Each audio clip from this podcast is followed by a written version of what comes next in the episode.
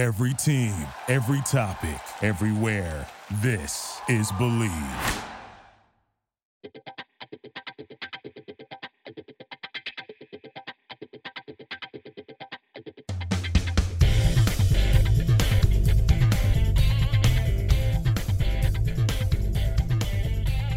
Welcome back to Bleav in Softball. I'm your host, Jenna Becerra, and I can't believe the Athletes Unlimited season has come to an end. And with that, elite softball has come to an end in 2021. And we had a phenomenal college season, a triumphant return to the Olympics, and really a whole lot of excitement with pro softball. It's crazy to think that that is now winding down. But as AU season two winds down, so is the second season of Bleav in Softball. The season finale is coming soon as we take a break before 2022. But don't worry, we're not done yet. Some reminders for ways to keep up with the show follow us on Instagram and Twitter at Bleav in Softball. That's B L E A V. Subscribe to Bleav in Softball on YouTube and actually watch the episodes as well. All right, let's go through today's order. First, we'll cover our bases, share some news and updates with you as usual. Then we'll head into today's interview, which is a continuation of my conversation with one of the best to do it, three time Team USA Olympian Stacey Nuveman, who I think you could tell from part one is also a great storyteller because in part one, you heard us cover all kinds of stuff Athletes Unlimited, the evolution of the game from era to era, her alma mater, UCLA softball's unmatched history, and even some great Sue Enquist and Lisa Fernandez stories, learning and teaching life skills through softball, her reaction to the Tokyo Olympics and Beijing 2008, how to deal with the outcomes, the come down after the Olympics and how real that is, transitioning into life after playing, career aspirations, and more. It just, it really went on and on. So, in part two today, we'll keep that conversation going, digging deeper into all of her experience at the top of our game, coaching at San Diego State, and becoming the new head coach, and more. Then we'll end things with the foul tip of the week, where we share tips to help us get better. All right, let's dive in. Covering our bases. We're back and better than ever. All eyes are on the gridiron as teams are back for another football season. And as always, BetOnline is your number one spot for all the pro and college football action this season. With a new updated site and interface, and even more odds, props, and contests, BetOnline continues to be the number one source for everything football. So head to the website or use your mobile device to sign up today to receive your 50% welcome bonus on your first deposit. Don't forget to use our promo code BELIEVE to receive your bonus. From football, basketball, boxing, right to your favorite Vegas casino games. Don't wait to take advantage of all the amazing offers available for the 2021 season. BetOnline is the fastest and easiest way to bet all your favorite sports. BetOnline, where the game starts. And before we get into Athletes Unlimited, because we have to, I do want to have a couple call outs for some cool things that are going on in the media, specifically strong women. First, Jessica Mendoza made history this week with Melanie Newman as the first ESPN all female broadcast for an MLB game. And it was the Padres at the Dodgers this week. Then, in addition to that, so first of all, that's cool news. And of course, shout out to Stanford. Got to give the shout out to my alma mater and my hometown, Camarillo, with Jessica Mendoza. A lot of representation there. But also, one of my colleagues at Pac 12 Networks, who I had the pleasure of meeting and working with for the first time this past spring on some softball games, she covers a lot of sports, and she was just named as the first full time female broadcaster of any major sport in Philadelphia TV history. Kate Scott is now the play by play for the 76ers. I'm just really excited about both of these things. You know, I've said it before, but the more firsts that we check off the list like this, the better because we want less firsts. We want it to be the norm. That's the point. And these are two women who continue to break the glass ceiling. And when I see them work day in and day out, it's like they break one part of the glass ceiling and then they go find another part to break and just work on that one, right? And it's just you love to see it. It's definitely inspirational and and great energy and the kind of energy that we need and like. And the other energy that we need and like is athletes unlimited, right? I mean, week 1 through 4 was awesome softball. Week 5 did not disappoint either. I mean, Amanda freaking Lorenz, right? Like just what a tough out. I can't even remember how many times I saw her leave the yard, but also just good gap to gap hitting as well. Like she's got a ton of power, but she's just so poised in the box. Love watching her hit. And then you look at people like Aleshia Ocasio and Gwen Svekis, just what a battery they made this year. And I have to give a lot of credit to Gwen for being able to build rapport like that with more than one pitcher in this way. You know, last year it was Cat. They were brand new friends that met in Athletes Unlimited. Now this year it was Aleshia Ocasio, and they've actually known each other for a long time. They go back to travel ball when they were friends, right? But but being able to build that with your pitcher is a skill in itself. And I think it says a lot about her as a catcher and as a person. So I, I had to call that out. Specifically for the whole season, but really week five, you could you could see it all come together. Similar to last year's week five with with Cat. But at the end of it all, the champions were finally named. Aleshia Ocasio at the top, no surprise there whatsoever.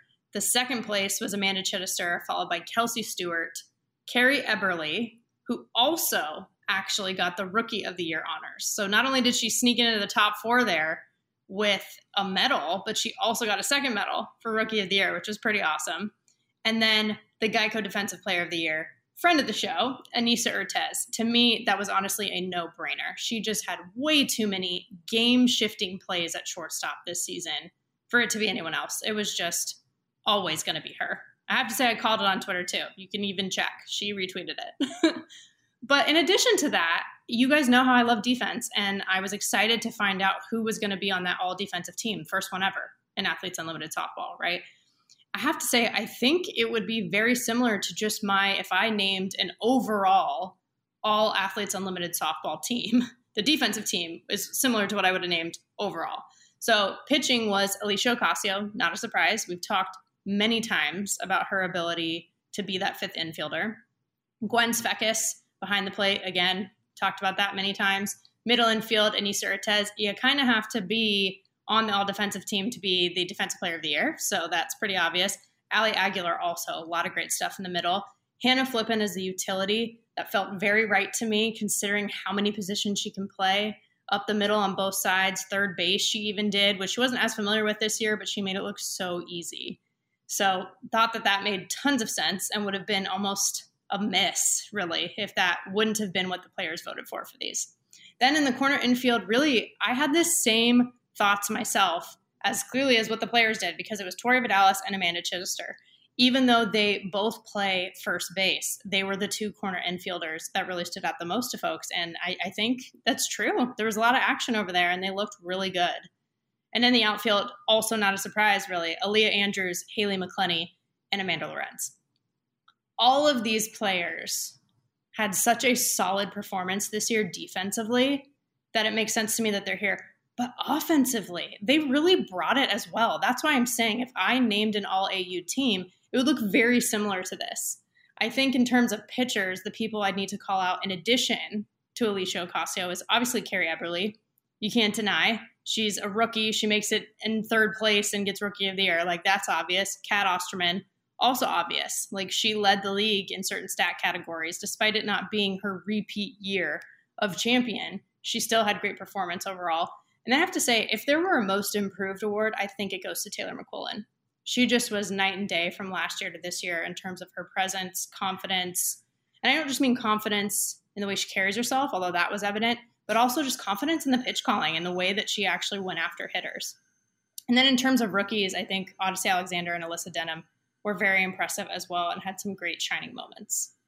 Behind the plate, in addition to Gwen, who I would call out is defensively Aubree Munro, and they talk about it all the time that she's really one of the best defensive catchers in the world.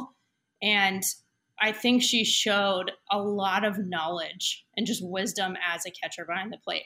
Her mic'd up segments, when she was actually literally calling a game at the same time as she was speaking to Eric Collins and Danielle Lawrie in the booth, were some of the best segments I thought there were. I mean, she was literally catching a pitcher for the first time ever, getting to know them, calling a game, talking to them, thinking about what what approach to have and how she can actually learn and communicate better with this pitcher. Just so many layers to this.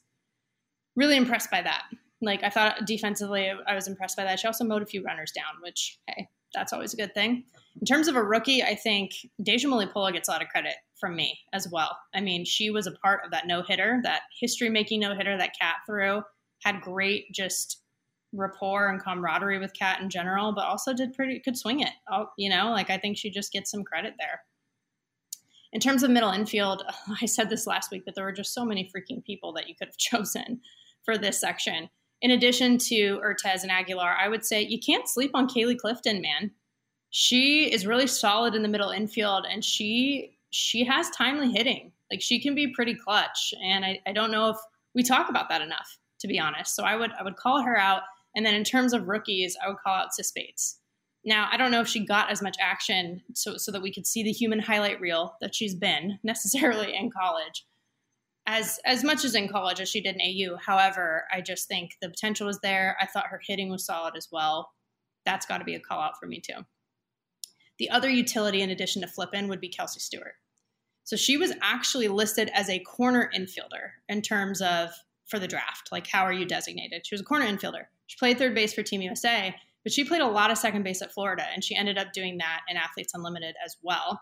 And she even said, like in her mic'd up segments, really that's like that's her love. That's her home, it feels like, over at second base. And I thought she did a great job. And really, when we talk about performance being incredibly improved from one season to another, I mean, offensively, Kelsey Stewart was able to sneak in there and get third place. I think I might, might have said on accident that Carrie Eberle got third earlier, but really, she was in fourth place, still rookie of the year. But Kelsey even leapfrogged her and Savannah Jaquish to get that third place spot. That's pretty impressive. And I feel like she kind of silently did that throughout the year, like built up and built up points to reach that point. So had to give her the call out. And then when it comes to corner infielders, like I said, we got first base covered with Tori Vidales and Amanda Chittister. But I got to give credit to Amanda Sanchez, man. I, I know I said this before too, but she was solid. You know, she she had a pretty good stick this season, and I, I was impressed by it. I think she had some impact at key moments for her teams. And then defensively, especially Riley Sarton Vaughn, like some of the most fun plays that we've seen over at third base. Some plays that we're used to seeing, like Jessie Warren in her highlights from college, right? And we got to see Riley Sarton do similar diving plays and just the hot corner was definitely the right description in her case. So I just had to call that out. And then with the outfield, Lorenz, McCleney, and Andrews are unbelievably solid. Like, what an ideal outfield to have. I have to call out Megan Wiggins as well.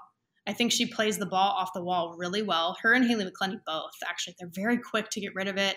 They hit their cuts, they have good range. It's that veteran mentality and that experience that you can just tell that they carry with them when they're on the field. So I had to give her that shout out too. But then when you take a look just overall from season one to season two of Athletes Unlimited, I think we've said before, like you can't argue that pitching was better it just was overall. Last year, it was so offense dominated. It was entertaining to see all the balls leave the yard, but at the same time, like we want a little more competition here, right?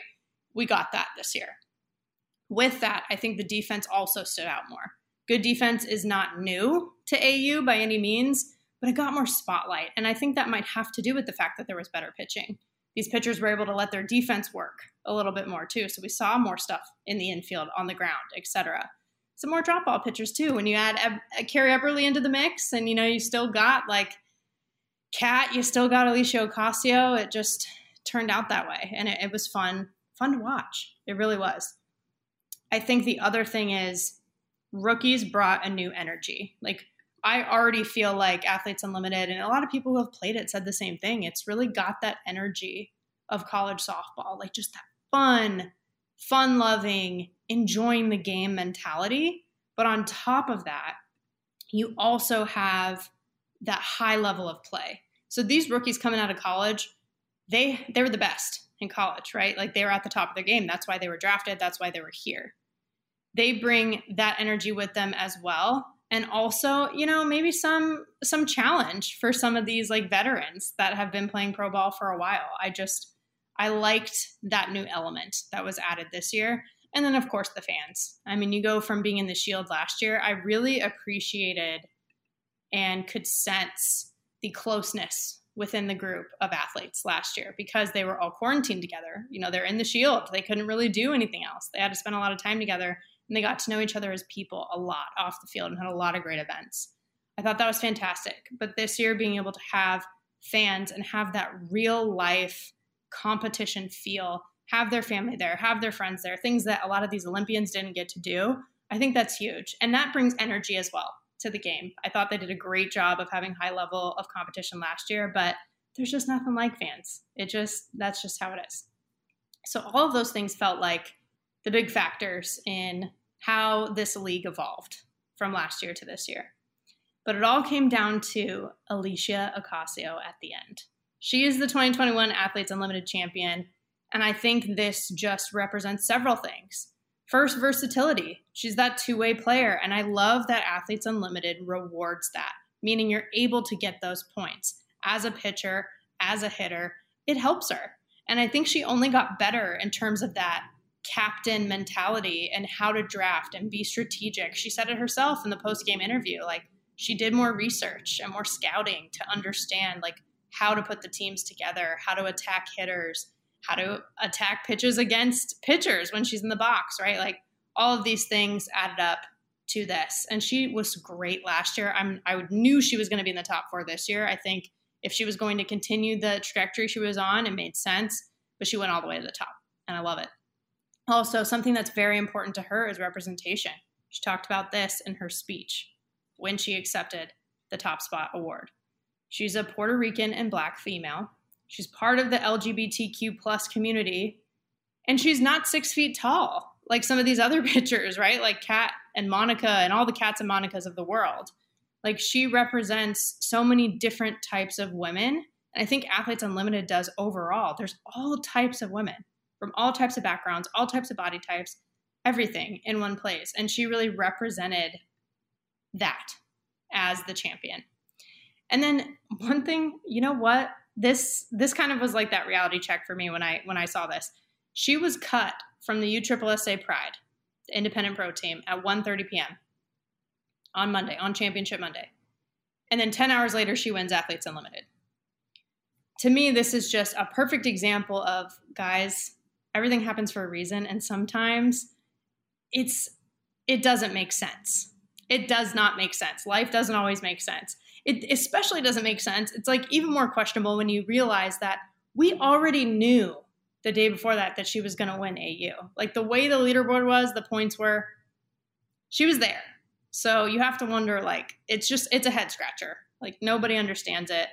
I love that she made that public though. Like she tweeted it herself, like that that's what happened. I think that that's relatable.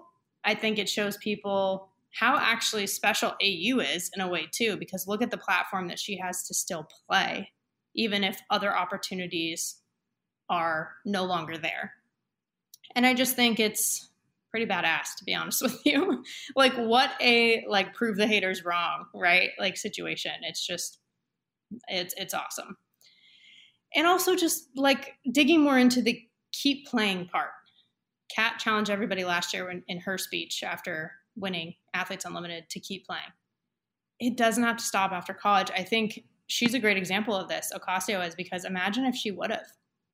And she did stop playing for a little while and then she came back, right? But it's like imagine if we didn't get to see this Aleshia Ocasio because she did not keep playing and there wasn't an opportunity like this in pro softball with this kind of visibility, the visibility that AU has, the TV, etc. It, it'd be a different landscape of softball, right? She kept playing on the Puerto Rican national team too. Like it would be different if her and people like her didn't continue to play. So I think her winning really brought all of that together.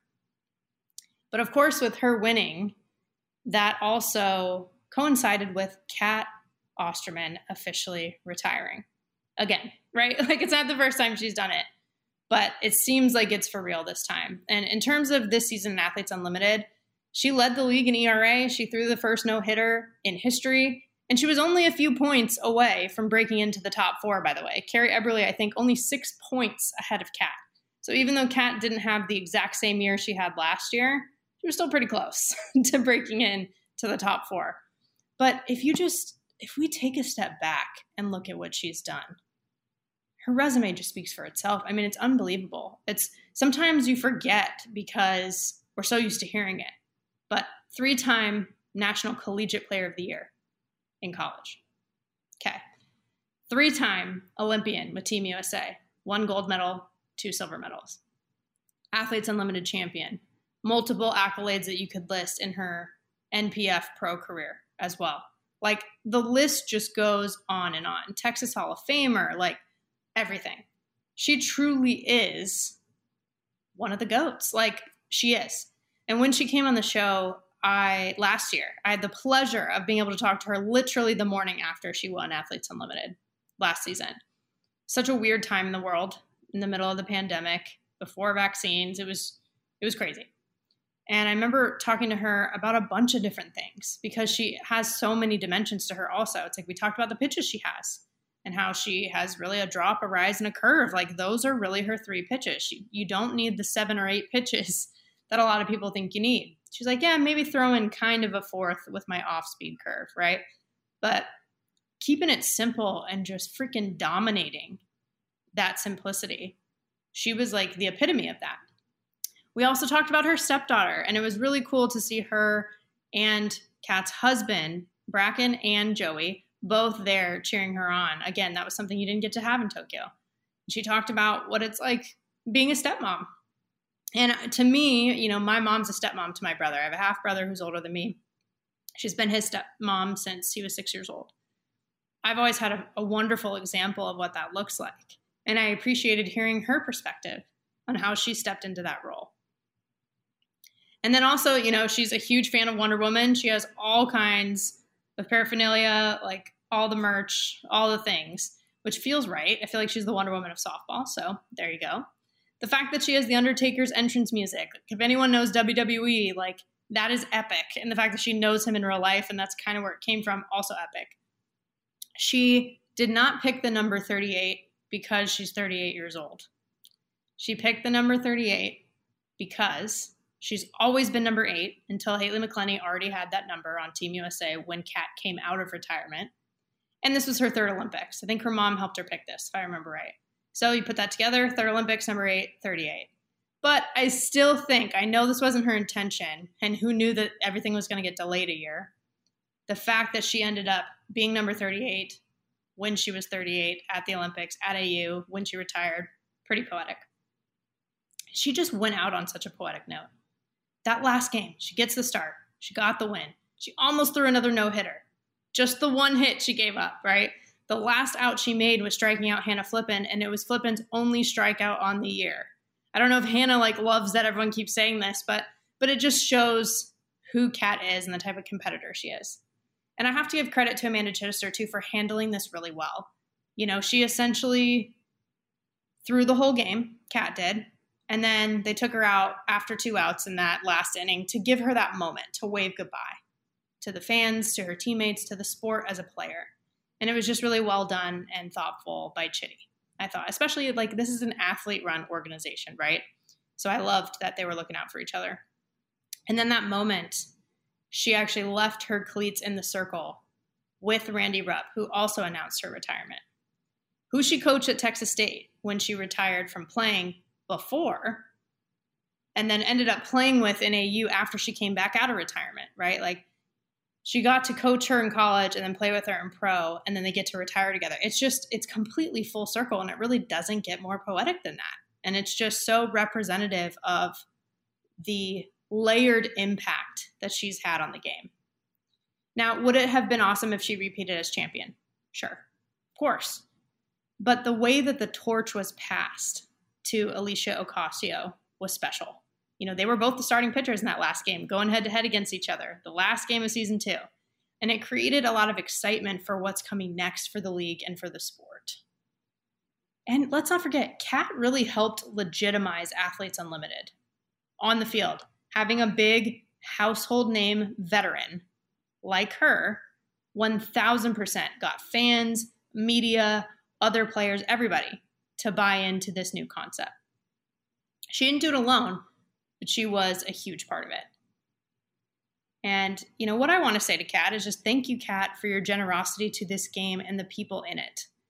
You're the GOAT, you're Wonder Woman, you're a legend, and legends never die. And one of her old teammates and another legend is also today's guest. So let's head into the interview. It's relatable you know and it's like it's one of those things where there might be people listening right now who are like wait you mean stacy had trouble in college she was one of the greatest college players of all time what do you mean like there were struggles right and it's like yes like this we're all human like we all have these things that we go through Yep, and and the, as they say, you know, the, the struggle is what makes the the victory that much sweeter. You know, is when you get yes. to that place where, you know, and and again, kind of segueing, it's like, you know, I sit here now, you know, as a first time head coach, and, you know, did I think I'd be 43 years old as a first time head coach? No, you know, no, I didn't think that, but here we are, you know, and and my journey, I I wouldn't change it, you know, and it was it had some moments where I was like, and this is what is this what I should be doing? Is this where I should be? having opportunities to coach. You know, I had some head coaching opportunities come my way over the years and some really good ones. But you know, in my case, my family, this is where I, this is where I want to be. So I had to, you know, I had to, I had to wait. Yeah. I, had to, I had to be patient, and patience is not one of my virtues. so that was uh, that was a tough one, you know. Um, but again, now that I'm here, now that I'm sitting in this in this, you know, as they say, you're from an assistant to a head coach, it's like a 16 inch move because really you're just moving next door. But um, it's a, it's so much it's right. so worth it and i i feel like things are coming together in a really special way um, you know i thought i was ready to be a head coach in 2008 so you know 13 years ago i was ready let's go let's go let's do this and i just think about all of the all of that time and all of the the knowledge and experience and perspective i've gained over that time i'm i mean i, I think about myself in 2008 i'm like oh my goodness i'd have been a disaster so, you know, I, am extremely, you know, blessed to have this opportunity, uh, you know, in, in, in due time. And, uh, and here I am. So it's, it's been awesome. You know, I have to say on a personal level, I actually really like the San Diego State program. Actually, I don't think I mentioned this to you before. I went on a couple unofficial visits there. Uh, and this was okay. when Van Wyk was there, obviously, because she was there forever, right? So it's like, yes, I was being recruited by Stanford and some others, including San Diego State, and love the campus, love the area totally get it. I told Victoria too. I was like, I mean, you're going to be in San Diego with Stacey Nuveman. I feel like that's a good career move, right? Like you can't really go wrong with that. Yeah. I've heard you say that you truly do feel like an Aztec for life. And to me, like there's a lot of weight behind those words because you come from a program like UCLA, that USA bond that we were talking about too. Like you're you're a USA player and a UCLA alum for life as well. And now you put San Diego State in that bucket too. How you know do you go about this? Like what does it take to find another program like that that feels like home? Yeah. Well so in my case you know i took okay and this is another little parallel between vic and i that's that's just really wild so i accepted the job from kathy van wyk i accepted the assistant coaching position from my dorm room in beijing yeah essentially Vic did the same thing from her dorm room in Tokyo, which is like 13 years later. Just like the, the, the, the parallel of that is like, you can't write that script, right? That's, That's just, awesome. Yeah. Um, San Diego State, like it's not, you know, it's, it's not like this, you know, UCLA or something, but, um, for, so for me, you know, when I came to San Diego State, uh, my husband is an attorney. So I'm not the typical like situation where the coach job is like, you know, the high paying job and, and, and, you know, the family kind of moves around for the coach. It's like kind of the opposite, right? So he moved to San Diego. We moved here. He, he started working for the city. He was a city attorney for a while and then he opened up his own private practice. And it creates a challenge. It's great because he has a successful business. You know, from a from a standpoint, we're landing, we're raising our family in San Diego, which I would totally agree with the moniker of America's finest city. Like we really are. We're we're America's finest city and I will go to toe to toe with anybody uh, who's going to argue otherwise. Um, so this is where we are, and you know, you don't just move a law practice, right? It's not like you're, uh, you know, it's not a mobile job. You have a clientele, you have a, you have marketing, you have a, you have all these things that you can't just, oh yeah, we're to go take this somewhere else. So that's a unique situation. Now, with that being said, I truly have seen and I've watched the department as a whole kind of raise the bar and raise the standards as well. Like, you know, the softball program for sure, but also the whole global unit is is go is doing good things. I mean, you look at our our basketball programs, you look at our football program, you look at our baseball. Pro- I mean, we're we're we're getting a brand new football stadium. You know, we're a lot of good things are happening in the community, and San Diego State has has really capitalized on that. So I feel like not only from a personal level, like take away take away the softball side of it. Just my, my personal life is fantastic. I, I, I couldn't be happier of where, where we are and where we're raising our family. On a competitive um, athletic side, I really do believe San Diego State has the opportunity to be a national, a nationally relevant Power Five level program in the softball in the softball world. I think with with being where we're located, you know, I mean, again, uh, uh, San Diego is going to win that battle every time from a, from a location standpoint. Academically, the academics of San Diego State have continued to raise the bar, so it's not, you know, it, it still has a little bit of that reputation that kind of precedes it in terms of like the party school. But if you really look at the numbers, it's not like it's really not that way anymore. I mean, the university has made, you know, major efforts to change that, to change that perception. You know, competitively, we're in Southern California. So the talent pool is just vast and deep and wide and all of that. Add in the transfer portal. You get athletes going away, mm. bouncing back, wanting to come back to California. I mean, to me, when I look at like a Cal State Fullerton, a Long Beach State, that's how they've made their money for a lot of years. If they've gotten really high quality transfers. Well, that's kind of where we are. Like yeah. when you look at our roster, half our team is transfers, close to.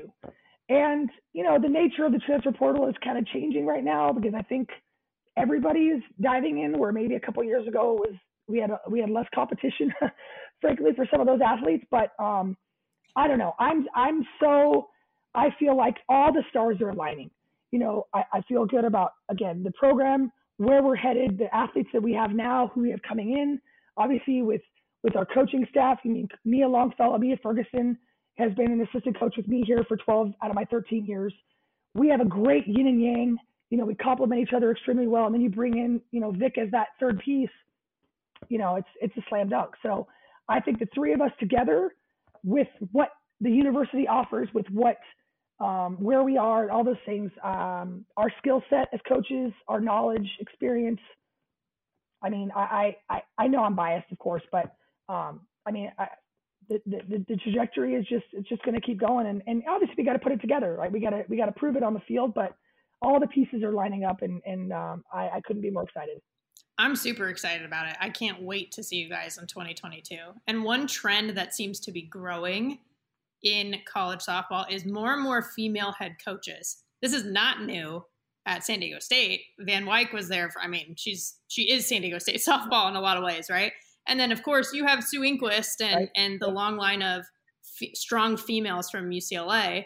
Now, don't get me wrong, I love the male allies and strong presence that we have in the softball community. You think of people like Mike Candrea, it's like, love that we have that. But I think it's also really cool that female head coaches right. are are becoming more and more popular just in the sense that it's like you you did you walked this path you know, and and your players can mm-hmm. relate to you on a level that is just unreal. It's like you can't really replace it, you know. Right. I I do think um, it's so interesting because I've always been surprised when this kind of topic comes up and you talk to young players. Still, many of them would say they prefer a male head coach or they're comfortable. Not that they prefer. Okay, scratch that they are comfortable because that's what they've known. Right. When you go out to a travel ball tournament, there are you're you're seeing a few more females pop in, but it's still very male dominated. So as a young female, that's what you're comfortable because that's what you know. Right. So I get really excited to be honest when I see young travel ball, right? Whether it's a mom or a former player that's getting into the, you know, now would I want to do that? No. I would not. but I respect those that do because yeah, it's a grind. Oh my gosh. I mean, if we think the college game's a grind, they are really grinding. Um, but I, I love that because that's that's how when you see it done, um, it's it's a role model. It's like anything, right? Like I grew up. Who are my my my my uh, my idols in sports were Kareem Abdul-Jabbar, and like I I looked up to men because that's what I saw now it's kind of the same thing. If I've been coached by females and had positive experiences, then I'm maybe more open to that and, and not, you know, feeling like, oh, I'd be more comfortable playing for, for a male. Um, but I, I, of course, I'm, right. I'm a, I'm a feminist. I don't, I don't hide it. I don't, I'm not, I'm not embarrassed to say it. Um, I love seeing women leading other women. I think that's, that's huge. And I think it would be, you know, you see some of these trends happening in like the NBA and some of these women coming into the male side. To me, that's when we will have arrived when that becomes um, when that becomes more common. Um, you know, a couple yes. years ago, I had a conversation. So Mark Martinez is the head baseball coach at San Diego State. He coached with Tony Gwynn for many years, and he's been here as long as I've been here. And he's a good friend. And he told me, he goes, I'll be honest, Stace, like I wouldn't say this to many people, but I would hire you. Like if I had a if I had a note on my staff and you weren't lining up to take over for Kathy when she retires, he's like, I'd hire you. Like I would I would totally do that. And now whether he's humoring me and just being kind, I don't really know. But if that sort of thing started to happen, if you saw females coaching hitters on a baseball team, because it's it's it's coming the other way, like Mad Dog, right? Like just constant. Exactly. Guys, men. Let's start going the other way. Start hiring females to coach men. I feel like that that signal, and it's again we're seeing it here and there, just little little ex- examples of it. But if that starts happening more consistently, I think we really will have, have turned a corner. I completely agree. Even with like you're saying that like even um, at the level of like NFL referees, there's been some women who are starting to do that, assistant coaches in the NFL. Um, but yes, I think with baseball in particular, I think like yes, the Giants they had they hired like one of the first ever full time women on the coaching staff, right? Like I completely agree with you. I think that's why what Jessica Mendoza has done in the booth, for example, with the MLB is so huge. It's like for that reason. When that is the right. norm, to your point, when it's like when we stop being like, "Yay! Oh my gosh, this is so crazy," when it's just the norm, that's right. that's it. That's when we can feel like, "All right, we did it." I I don't know about you, but like when I turn on college college football on Saturday and I hear Beth Mowins I like it just fires me up on a deep, deep level because first of all, I love Beth Mowins. And I know every softball player, it's like the voice yes. of softball, right? Like we just it just you go to softball. But I have to say, to your point, I don't even I, it doesn't jump out as me as as much as it once yes. did. When I hear her voice, I used to like screenshot it and like record the TV and like, oh my God, it's Beth doing a college football game. And now I'm like, oh yeah, Beth's doing she's doing an NFL game she's doing not just college, she's doing an NFL game. Like, cool. Like, here we go. This is so again, when that becomes not notable and it just is a, it's not a thing anymore. That that again, that's that's a corner that we we're not there yet, but we're we're on our way. Mm-hmm. I completely agree. I completely agree. And to your point, it's like there are so many things that are changing in the meantime. So when you look at like 2022, for example, the conference like announcements of all the movement. The World Series is expanding. There's name, image, likeness now. Like uh, your head's just spinning, right? With like all the things that are coming and right. change and growth is, is good, but so many things at once is a lot to handle. When you think about leading through change, like as a coach, someone in this position, a woman leading women, how do you do that? How do you lead through change? Yeah. Well, I'll tell you right now, uh, I mean, I'm living a case study, right? So I'm living through a, a transition of of leadership, and um, you know, I get asked a lot by various people, people in the you know the athletic department, friends, family, you know, fans. What are you going to change? Like, how are you going to do it differently? And you know, what's what's the what's the and I've I've found it to be it's very I, I first of all I love it. I mean, this is I feel like this is my wheelhouse. Like I I know the game on a technical level, but I'm not like a technician of the game. You know, some people are just like the science mm-hmm. and the you know Dana Sorensen. You know Dana Sorensen, right? So so I talked to her yes. about pitching, and she's like, I'm, I'm here, and her knowledge is like through the roof, right? She's a technician. She's a scientist, like truly. I am not. I I am yeah. trying to learn and get better, but that's not. I am I'm a people person. I'm more of the motivational side. I'm the, to me the culture mm-hmm. is the is the most fun part of all this. So as I approach this, you know, this transition, coming from inside has some great benefits because you have some institutional knowledge, you have relationships with at least half the team, right? These are returners that know you and, and can trust you on a certain level. But it's also, you know, the trade-off is that you you know, I will always maintain great respect and um, admiration for Coach Van Wyk and what she built and, and, and her program and her style and all that. So it's like I you have to be careful not to make it like, well, we're changing because it was wrong. It wasn't wrong or bad. It's just different. Like I have a different approach. I have things that I want to attack differently. I have different emphases um, that are important to me. That's So doing that is kind of it's a, it's a little bit of a delicate uh, dance because you know respecting the past. If you're a new coach right. coming in from the outside, you have no connection to the past, unless you maybe you're an alumni or something. But most of the time you don't have that. So you're just like, hey, here's a new program. Here's how we're going to do things. And I don't care if I hurt someone's feelings because there's no relationship there. I I'm very cognizant of that and respectful of that. And so um, I feel that it's it's setting the standard and and you know uh, you know we we gave out the team manual, which was something that we had never really done before, and seeing the way that the team has embraced the ideas, the concepts, the language, um, the the standards has I mean superseded any expectation I might have had. Like I don't even think I realized being here for 13 years that not having that was was missing until we had it. And then it's like, here it is. Mm. Here's the book.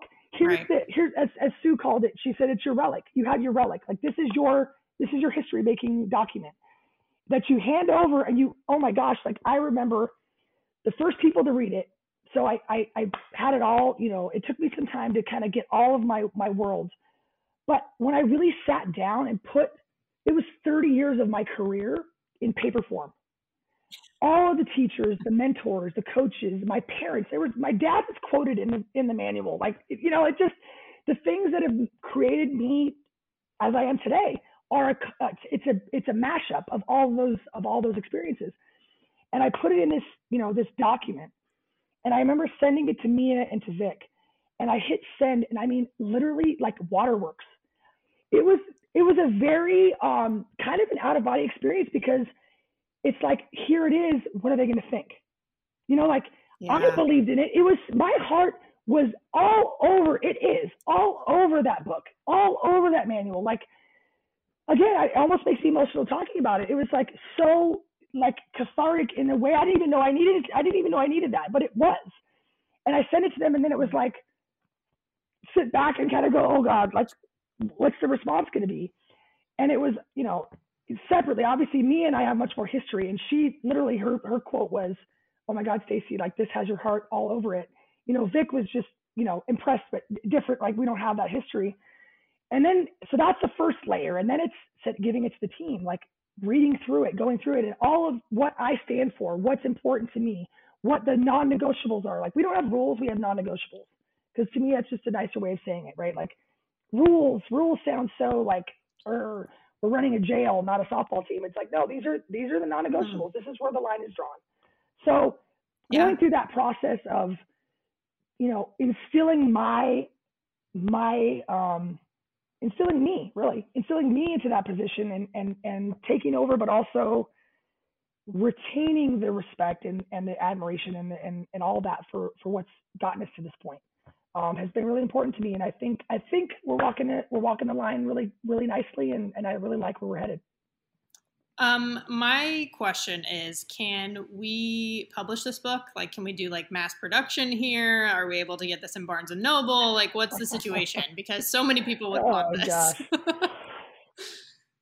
well, yeah, I actually have had a couple people ask for it. It's funny because I hadn't really thought about that. To me, it just was like, this is just our team, our team right. manual, right? Our team guide. Um, I don't know. I don't know how I feel about it. It's it's it's funny. Someone else asked me that. I was like, hmm, do I really want to share it? I, but but at the same time, I think I would have appreciated before I was a head coach. Part of the issue was I didn't quite even know how to put it together on paper. Mm. So I had like notes and notebooks and little little things on my phone that I had taken over the years and swirling thoughts and um, you know, my my mental image that I had for my this last summer was that I felt like I was in a jungle and I had a big old machete and I was just like hacking, like just trying to get through to find some daylight. like I didn't know which way I was going. Like it just you take over this job, you get this this title, and then it's like, okay, now here you go. Here's all here's all the here's all the things you have to deal with. And so I was just hacking away, and I knew that this manual was something important to me, but I just I didn't have like a I don't know, I didn't have a vision for how it was going to come together. And so it was funny because Vic came on and she shared with us um, Ball-Malone's book version of some parts of her book from UCF.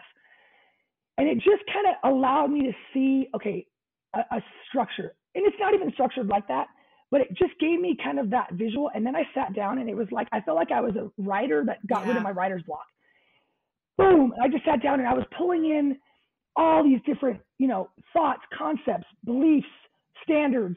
And then it just came out. And the next thing I know is, you know, 10 pages long. And I was like, wow, this is it. And then I tinkered with, you know, all the kind of the, the graphics of it to make it look cool and all that. But um, that process, like I would say for any assistant coach that wants to be a head coach, is like you gotta have that. Like you have to know what you stand for. And you're and, and like I said, I don't it wasn't that I I felt like our players didn't know what maybe Coach Van Wyk stood for, but it wasn't on like it wasn't um tangible. It wasn't something you could hold on to, carry around in your pocket. Like it and now that the, the players are just like, I love it. I love that we have this, this, you know, we go back to it, we can refer to it. And I hope it's something they have forever, you know, that they, they'll, you know, they'll be using, you know, Newbieisms when they're old and, and gray and, you know, talking to their own families and, and maybe coaches someday too. So, um, but yeah, that, that, that process was an emotional, you know, surprising way, um, but also beautiful. And, um, I think it just sets the tone for this, this change, this change and transition that we're in. I guarantee they'll be using Newbieisms later on in life. I wouldn't be surprised if they bring this like to their office and their first job they get, you know, post softball, like for this reason. But the other thing that I love about what you're saying is this actually, in a funny way, reminds me of when I had Lauren Lappin on the show, and she was talking about taking over the Bandits after you had been coaching the Bandits. She was saying some similar things in the sense that it's like you respect everything that was done before you and you take all the best pieces of that but also you, her job isn't to be the best Stacey Nuveman, right? She needs to be the best Lauren Lappin, the same way that you need to be the best mm-hmm. Stacey Nuveman now, not the best Van Wyk. And I loved Caitlin Lowe said that when she took over from Mike Candrea. She's like, I'm not going to be right. just trying to be him all the time. I'm going to be the best me, taking the things that I learned from him, of course, but like right that it's a disservice to try to be somebody else. And so that that seems no, like the only no. way to tackle it is the way that you're doing it and it doesn't work. It doesn't work. I mean, I think you've seen some coaches that have maybe tried to take that approach and until they find their voice, their own voice and their own um, style and get comfortable in that, it's it's not going to be it's not going to be successful. Yeah, yeah. But I, I think I'm excited. I'm so excited to see you guys in 2022. I'm excited to see softball in general in 2022. Honestly, because the last two years yeah. have been wild in so many ways. I mean, who knows? Maybe it'll just be even crazier like now, now nothing's off the table, honestly. You better knock on some wood right I now. Know. We don't need any more crazy. We've done enough crazy the last like two years, 18 months. Like, let's be done with that. I agree with you. And I actually literally did just knock on wood. So good. just for the record.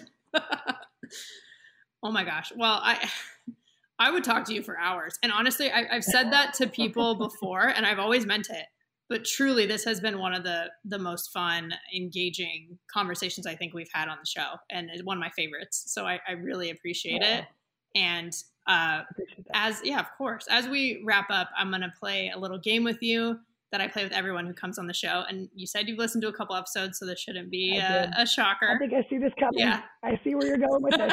Okay. so, yes, as a refresher, it's called Safer Out. So, I'll just bring up some topics, and if you like it or agree with it, you call it safe. If not, you call it out. So, cool. we'll jump in. All right. So, first one is All right. double elimination at the NCAA postseason tournament. Safer out? I'm going to say out. Okay. This is so funny because this is like, so my husband was a college football player. Mm-hmm. Okay. Mm-hmm. And he is like, he's a, he's a coach at heart. He was a high school teacher and a football coach. And then he went back to law school. So he has, he's, our first date, he was drawing up like football plays. Okay. So he is totally a huge sounding board for me, whatever. One of his number one things is he's like, softball needs to go single elimination. Like, March Madness, just like May Madness, like one and done, right? Like that would level the playing field. You can't the way our the way our setup is right now. It's it's designed for the top teams. It it makes the Cinderella story nearly impossible. So I am totally out. Let's go single. Let's make it seriously like cutthroat. Boom, you win, you go on. You lose, you go home. That would be amazing. I think this is super interesting. And if I'm honest with you, I did my research and I saw you tweet this, so I already knew what your answer was going to be. cheater, you cheater. No, I'm a cheater, but I think it's so interesting. Like I hadn't thought of that explicitly, but like you're right. It does make like the JMU's of the world. Well, later if they have to play Oklahoma again, right? Like it makes it really hard. So I think it's super interesting. So that's yep. why I had to lead off with that one. Good one. Okay. Good one. All right. So that's the first one. Second one is coaches calling pitches instead of catchers. Safer out.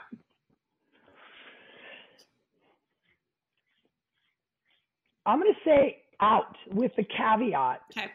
of it's got to be a catcher number one that has the capacity and I it, well and this was a debate Kathy and I always had. Kathy is mm. a pitcher, you know. Well, the pitcher calls the game, and I'm like, well, you know, yes and no, right? It's a it's a it's a it's a collective effort, right? Right. I hope that the pitcher would calls me off when they don't like the call, but I do think it's nice for the catcher to be kind of if you get in sync, then you take a little bit of that off of the pitcher, the pressure off. Now I hope they're still thinking and like, nah, that's not a good call. They're not just robotic. Um, but the problem here's the problem. Young catchers aren't learning that skill. Young catchers and exactly. you have travel ball coaches. You have high school coaches calling the pitches. I mean, Vic and I had this conversation about AU a little bit. These are professionals who many have not ever really done that on a consistent basis. Then they get to AU or the professional or they get to the Olympic level, all of the above. And they're like, mm, like they haven't had that, the failure of, okay, why did you call that pitch? That made no sense. Let's talk about it. Like the educational piece, they didn't get that. So it's, it's like it self perpetuates. They don't do it when they're young. Then they get to college. They don't do it in college. And they get to pro. They don't do it. They get to Olympic. They just don't know how to do it. So I would 100% love to go back to a time when catchers were calling the games. I think there's a feel if you have someone that can get that feel. There's it's unlike what a, a, a coach can get from the dugout. The problem is I just it's it's got to start at an earlier age so that there there's some there's some experience. Right. It's really like a systemic thing, like that that permeates through everything else. I agree with you. I, it's a lost art, and I'm sad about it you know, because I think yeah, totally. the catcher, to your point, can see way more being literally behind home plate with the batter right there than a coach can. But your, it's like also yeah. sometimes they're like, well, they're not capable, but it's like they're not capable because we've never given them a chance or taught them, right? So like, let's think about this right. situation. So I had a feeling that as I'm asking a catcher, yeah. that I would get someone who agrees with me. So maybe that was also a selfish question because I knew you'd agree with me. I'm a quick a quick story. So right after I graduated from UCLA, I spoke at the NFCA convention. So I was young and dumb. And I got up there and someone asked me a question. So I'm, I'll never forget. I'm, I'm on the stage and I look down and like Patty Gasso's in the front row and like Karen Weekly's over here. And like, it's all the, you know, these big time coaches. And someone asked me about this, basically the same question. And I was like, just smack talk. I was like, oh, I think it's ridiculous that college coaches call pitches. And I think all the catchers should be doing it. And I, they're looking at me like, you pipsqueak, you don't even know what you, you know, like, you have no idea, you know, like I, and looking back at it, I'm like, wow, that was very, very bold of me to be so black and white, you know. Um, again, bottom line is I would love for that to happen, but it's just, it's, it's not always, it's not always possible. Yeah. No, I get you. It's like we want it to happen, but there there are a lot more steps to making it happen than just magically right. one day just letting them do it. totally fair. Okay, couple outs. All right. So the last one is bat flips. Safer out. Out. Uh, out. Yeah, man. I'm just like three strikes you're out. uh, I what I yeah what I don't. This I think comes back to you know the way I was raised in the game was like you just didn't do those things. Like that just wasn't how you played the game. And I think there's been a cultural shift in all of sports, right? Like you know, this, you know, oh, look at me, I'm I'm this and I'm Superman. And that's just the way that young people grew up watching athletes behave. That's not what we saw. Right. I didn't see that. So, and frankly, if I ever thought of bat flipping, Sue Enquist would have been in my grill, like shutting that down immediately. Like that was, my parents would have been, my mother would have been mortified. Oh my God, what do you, you know, that's just not how you act. Like you just do your job. And you know, like I remember in, in high school basketball, like there was players would like, you know, heckle me and I'd just, hey, just check out the scoreboard. Like I'm not going to get in your game. I'm not going to, you're not going to rattle me. I'm just going to play my game. I, I'm not shooting, running down the court, you know, holding my hand up. And it's just not, that's not who I am. So bat flips are not my jam and they're, they're fun. I get it, but it's not, that's not for me.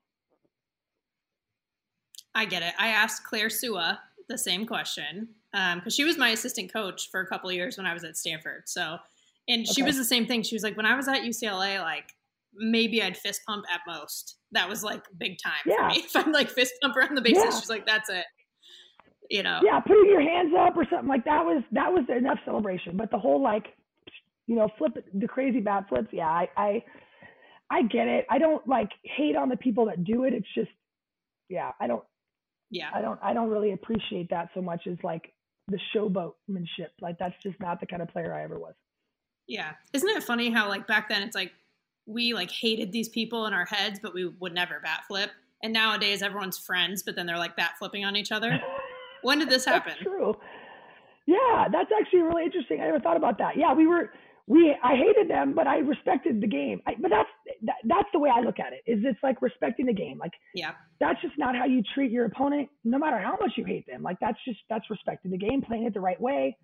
Um, right. You know, again, and I don't think it's always like intentional. This like I'm disrespecting the game as I'm throwing my bat in the air. Totally. Um, but to an old school, you know, at heart like I am, that feels that crosses the line a little bit. Yeah. No, I get it. That's kind of more how I tend to be also. I'm, I'm with you there. All right, well, three outs. I guess we got catcher Stacey, you know? Hitting Stacey was yeah, sorry was on a break. This is catching Stacey for us. Just throwing runners out, whatever. No big deal. Yeah. well, thank you again. Like I said, this truly was like one of the most fun times I've had doing the show. So I really appreciate it. And uh, I know earlier you were like, I'm having technical difficulties. You're never going to want me on the show again. I can assure you now that that's not true. well, I appreciate that. And hopefully if, if, if, the future, if that ever does come up, that, that we will not have the, uh, the tech problems that we went through early in the early going here. We won't. And even if we do, I don't care. Worth it, clearly. Well, thank you for having me. I really I enjoyed it as well. It was a good time. Yeah, of course. I'm not kidding when I say that this is one of my favorite conversations on this show.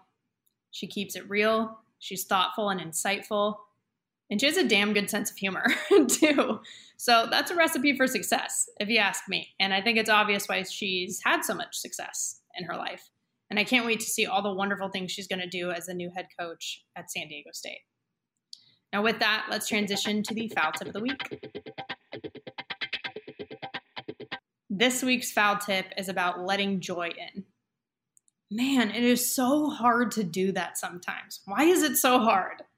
We just get so caught up in the grind and we think we're supposed to do that. We think we're supposed to be tunnel vision, that that's the only way to be successful, and that being successful is the only way to be happy. And then when we're in that process, we're really quick to point out the negative and we don't pay enough attention to the positive or we're just too plain serious the whole time, right? Like Stacey talked about how hard it's been to let Joy in with her silver medal from the Beijing Olympics and just with life after the Olympics as an athlete in general. She had to find joy and take it in elsewhere, like in motherhood and coaching. And it's still not always the same. Aleshia Ocasio was cut from the pro team, right? And then won another pro league in the same day. But she chose the joy of Athletes Unlimited on that day.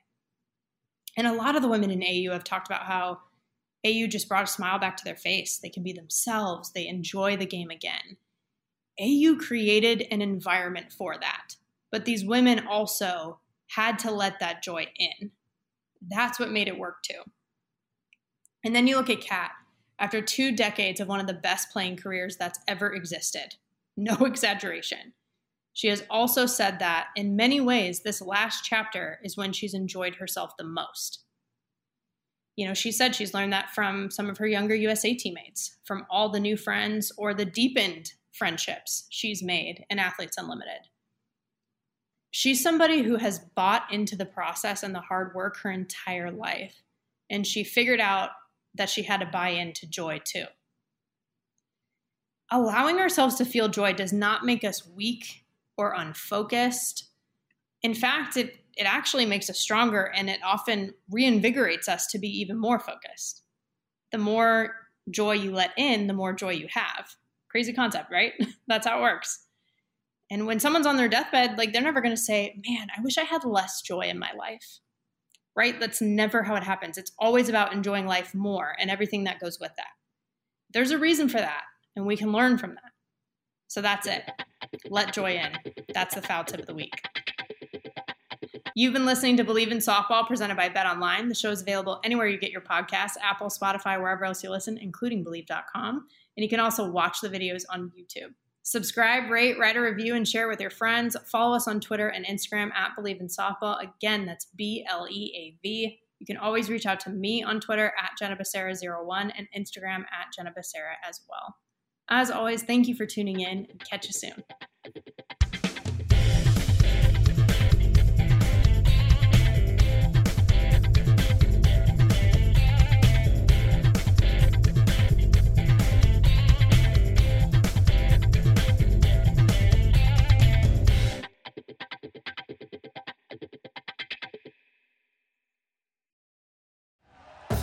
Thank you for listening to Bleav. You can show support to your host by subscribing to the show and giving us a five star rating on your preferred platform. Check us out at Bleav.com and search for B L E A V on YouTube.